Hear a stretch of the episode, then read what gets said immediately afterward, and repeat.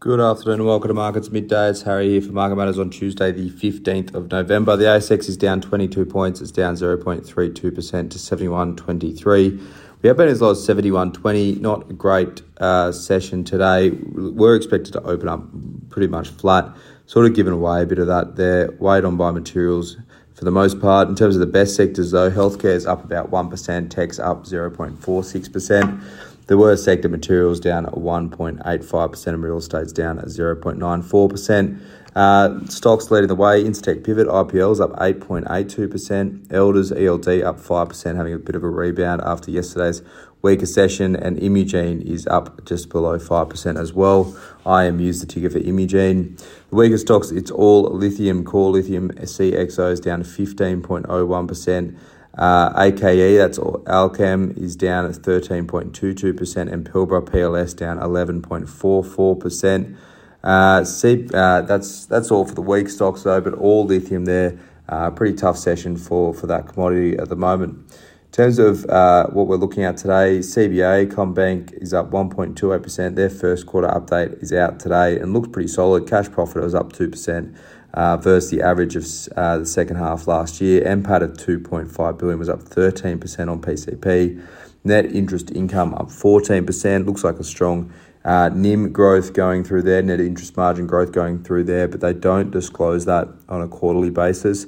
Non interest income was down 41%. That was weighed on by the sale of the Hangzhou Bank in China, plus uh, some insurance, uh, you know, in terms of the floods, they're having to pay out insurance premiums uh, in that regard. Expenses were up 4.5% versus the average of last year, so a little bit higher than expected.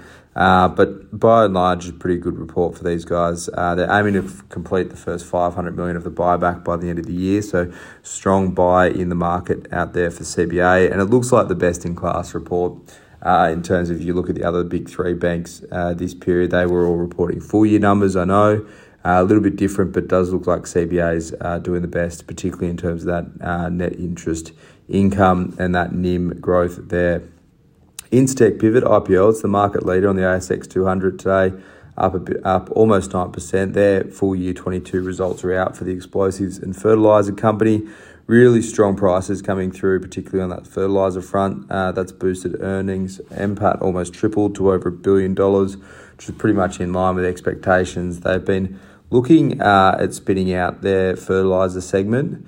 Uh, but today they said that there's been some outside interest from uh, a number of parties for the Waggaman ammonia plant in the US. Uh, so they may look at a trade sale instead of uh, spinning that one out. They'll pay a 17 cent dividend for the final dividend. They did pay seven, uh, 10 cents at the half, so 27 cents total. Uh, plus, they've also announced a $400 million buyback. Um, I guess, understandably, those earnings have, have really ramped up um, and they're going to give some back to shareholders as a result. Just quickly on AGL as well, that's down about half a percent. Uh, they've had their AGM today, and it looks like all four of the board nominees from Mike Cannon-Brookes have uh, been elected to the board.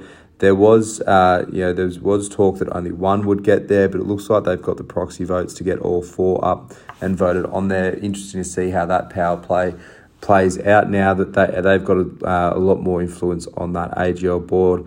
Uh, whether they uh, you know further decrease their well further bring forward their their coal plant shutdown uh, plans that they announced earlier this year. They did uh, they did bring them forward already, but looks like they now have a bit more pressure on in terms of the board um, setup there.